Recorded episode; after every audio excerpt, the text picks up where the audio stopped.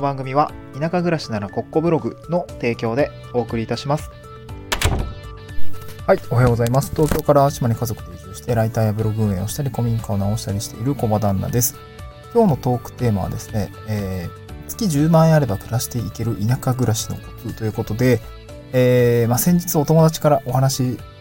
聞いた、あまあね、ちょっとすごい衝撃的な話をですね、お話ししたいなと思うんですけど、あの、まあ、農家のお友達、いつも一緒に作業しているお友達がいるんですけど、あの、生活収支の話になって、なんていうんですかね、月どれくらいあれば暮らしていけてるんです？みたいな話になって、まあ、僕もま、家計簿とか、いろいろつけていて、あの、まあ、ノートでね、えー、山島での、まあ、家族4人暮らし、まあ、子供子連れして移住して、あの、個人事業主して生活してる人の、まあ、家計簿みたいなことをですね、あの、ノートであの発信をしていたりもしたんですけれども、ノートとかブログで発信していたんですけども、あの、農家の友達ですね、まあ、子連れで、えー、まあ、子供今1歳ぐらい、1歳半ぐらいですかね。で、家族3人で暮らしている農家さんのお友達がいるんですけど、やっぱ月、あの、どれくらいでやってきてんのって聞いて、いや、月10万あればいけま、いけてると思いますって言っていて、いや、月10万でいけ、家族3人でいけるもんかっていう話になったんですよね。いや、なんか、まあでも話聞いてると、やっぱり、なんで、まあ、あの、まあ、家賃も当然安いし、あの、食費は本当にかかってないですねって言ってたんですね。で、食費って何かかってるのって言ったら、いや、本当に米とかは作ってるし、野菜もめっちゃ作ってるし、うちそんな肉食わないんで、みたいな。たまに食べますけど、そんなあれだし、まあ、卵もなんかもらえるんで、なんか別にそんな食べるものを買うっ行為してないっすね みたいなこと言っていて、いや、まあ確かにね、玉ねぎも作ってて、米作ってて、で、キノコ類とか、あとレタスだったり白菜作っていて、で、やっぱ家庭菜園レベルでも出荷はしてないんだけど、さつまいもとか作ってたりとか、あのトマト作ってたりとか、そう、そういうね、なんかその、まあ出荷する、JA 向けに出荷する野菜もそうなんだけど、大量に作ってたりもするんだけど、まあ、家庭菜園レベルで普通にいろいろ作っているので、本当にね、あの、食べるものには困ってなさそうなんですよね。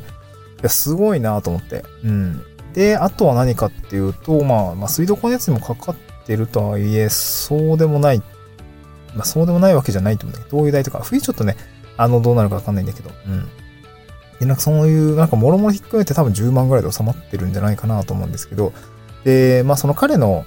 まあ、予想で確認していくと、ま、結構やっぱ、すごい恵まれてるなっていうところがあるんですね。あとね、あの野菜とか農家、あの土地を借りて、あの普通に無償で多分借りているし、あの、まあ無償っていうかもうむしろ使ってくれみたいな感じで言われている環境があって、あの非常に作付け面積、まあ個人でやるにはまあ割と広いというかまあ手が回らないぐらい広いんですけど、あの、それをやっているし、で食べるものもあるでしょ？で、車もね、お知り合いがやっぱりその、板金屋さんだったかな。なんかその、そう。軽トラもめちゃ格安で手に入れたんだ、みたいなこと言っていて、車検もすごい自分で通してすごい安かったんだ、みたいなことで、あ、それ羨ましいなとか思いながらね。いや、僕もなんか、協力隊卒業したら車いるから、いや、車見繕いましょうかって言われて、いや、まあ、ちょっと、いいっすかみたいな感じになっていて、いや、ちょっとね、軽バンとかで欲しい、あのね、安く手に入れたいなとは思っていたので、ちょっとお願いするかもしれないですね。で、なんかまあ、もろもろね、あの、そういう話を聞いていたりとかすると、やっぱりその、まあ、ご近所さんとの付き合いっていうんですかね、なんかこう、卵とかね、あの、スーパーの中でタイムセールをいちいち教えてくれて、あの、買っといたからって言って玉ねぎ買ってくれて、あの、なんていうのかな。えっ、ー、とね、支給してくれる奥さんとかがいるらしくて、いや、めっちゃおもろいなと思って。うん。そう、なんかそういうのを聞いていると、めっちゃやっぱ人脈って最強の武器なんだよなって思ったりもするんですね。そう。で、人脈から物があったりとか仕事が流れてきた、来ていたりとか、あとね、意外とお金の話も人脈から来ますね。っていうのも、結構助成金、まあ農家とか畜産業をやられてる方特にそうなんですけど、で、僕の周りにもいて、で、やっぱり、まあコロナの影響もあってとか、あとはそうですね、まあこの島特有のまあ生産者を守、島特有なのかわかんないけどね、えー、生産者について、生産している人、まあ農家だったりとか畜産やってる方向けの助成金っていう情報も、あの、やっぱりあるんですけど、ちょっとね、取りこぼすこともよくあるみたいな、よくあるというか、情報をアンテナ張ってないと、意外と流れてこないというか、あと僕ら若い世代は特にそうなんですけど、社内、あの、広報誌みたいな、あの、地域の広報誌とか結構見逃しちゃうんですけど、やっぱそういうとこに書いているので、ちゃんとやったか、この助成金とかみたいな。えー、やっとかんともったいないぞ、みたいな感じでね、教えてくれたりするんですよね。ああ、なるほどね。あの、そういうことがあって、この年代の違う人とのコミュニケーション取るのはやっぱ大事だなとかね。まあそういうところで人脈を作っておくってすごくね、重要なことなんだなと、本当に実感をしました。そう。で、まあ10万ぐらいやっていけるのか。まあお子さんがね、まだ保育園入ってなくて、ちょっと保育料がね、かかっちゃうんですね。僕もね、6万ぐらい。まだ3歳の子、3歳から無償なんだけど、そう、まだ1歳と、ちょっとね、3歳児クラスギリギリって感じなんだけどね。そう。で、やっぱ子供が保育園入っちゃうと、まあ所得によるんですけど、保育料かかってきたりとかで、もろもろちょっとあるから、もしかしたら10万超えちゃうのかなっていうのを聞きな、あの、なんか聞きながら感じてました。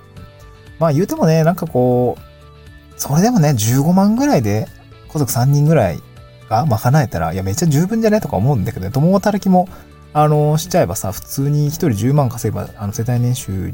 世帯月収20万になるじゃないですか。だったら全然やっていけるよね、みたいな話は多分なると思うんで、まあそういったところはね、田舎暮らしの生活コストの低さをね、えー、物語っているのかなと思いました。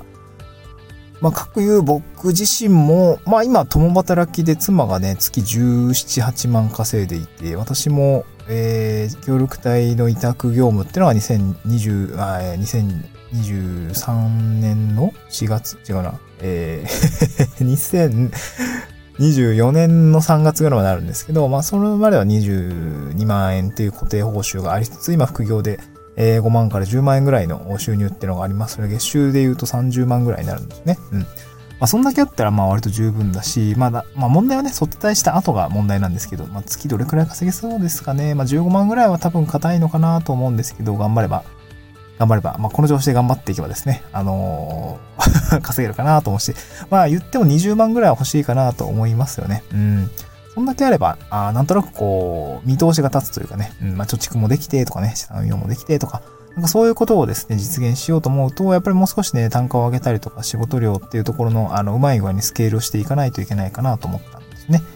まあでもやっぱり家賃下がりますね。もうちょっと下げられるんじゃないかなとね、ちょっとドキドキしながら、あのー、古民家の、あの、相続問題、ちょっと、ちょっと別件で相続の話とかね、あの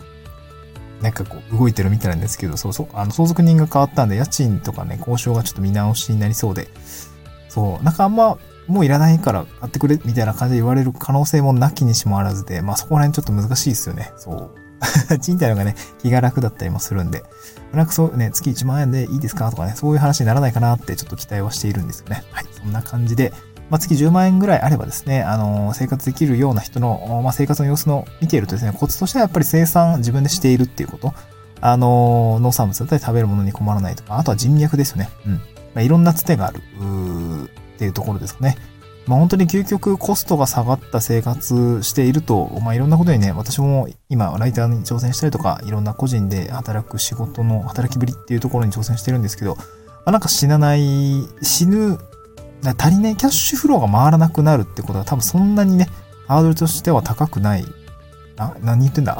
えっとね、えー、キャッシュフローとして回していくのが、そんなにハードルとしては高くないぐらいのね、あの生活費水準になってくるので、月15万円ぐらいだったら、な2人だったらね、頑張ったら、あの働いて、うん、確保することもできるし、なんならね、1人で、えー、工面することもできるだろうし、まあそういう感じでね、生活コストを下げると、やっぱり挑戦のハードルが下がりますので、え、そういう感じでですね、もうなんか生活を考えていきたいなと思いました、私も。うん、もうちょっとコストを下げたいなと思いましたね。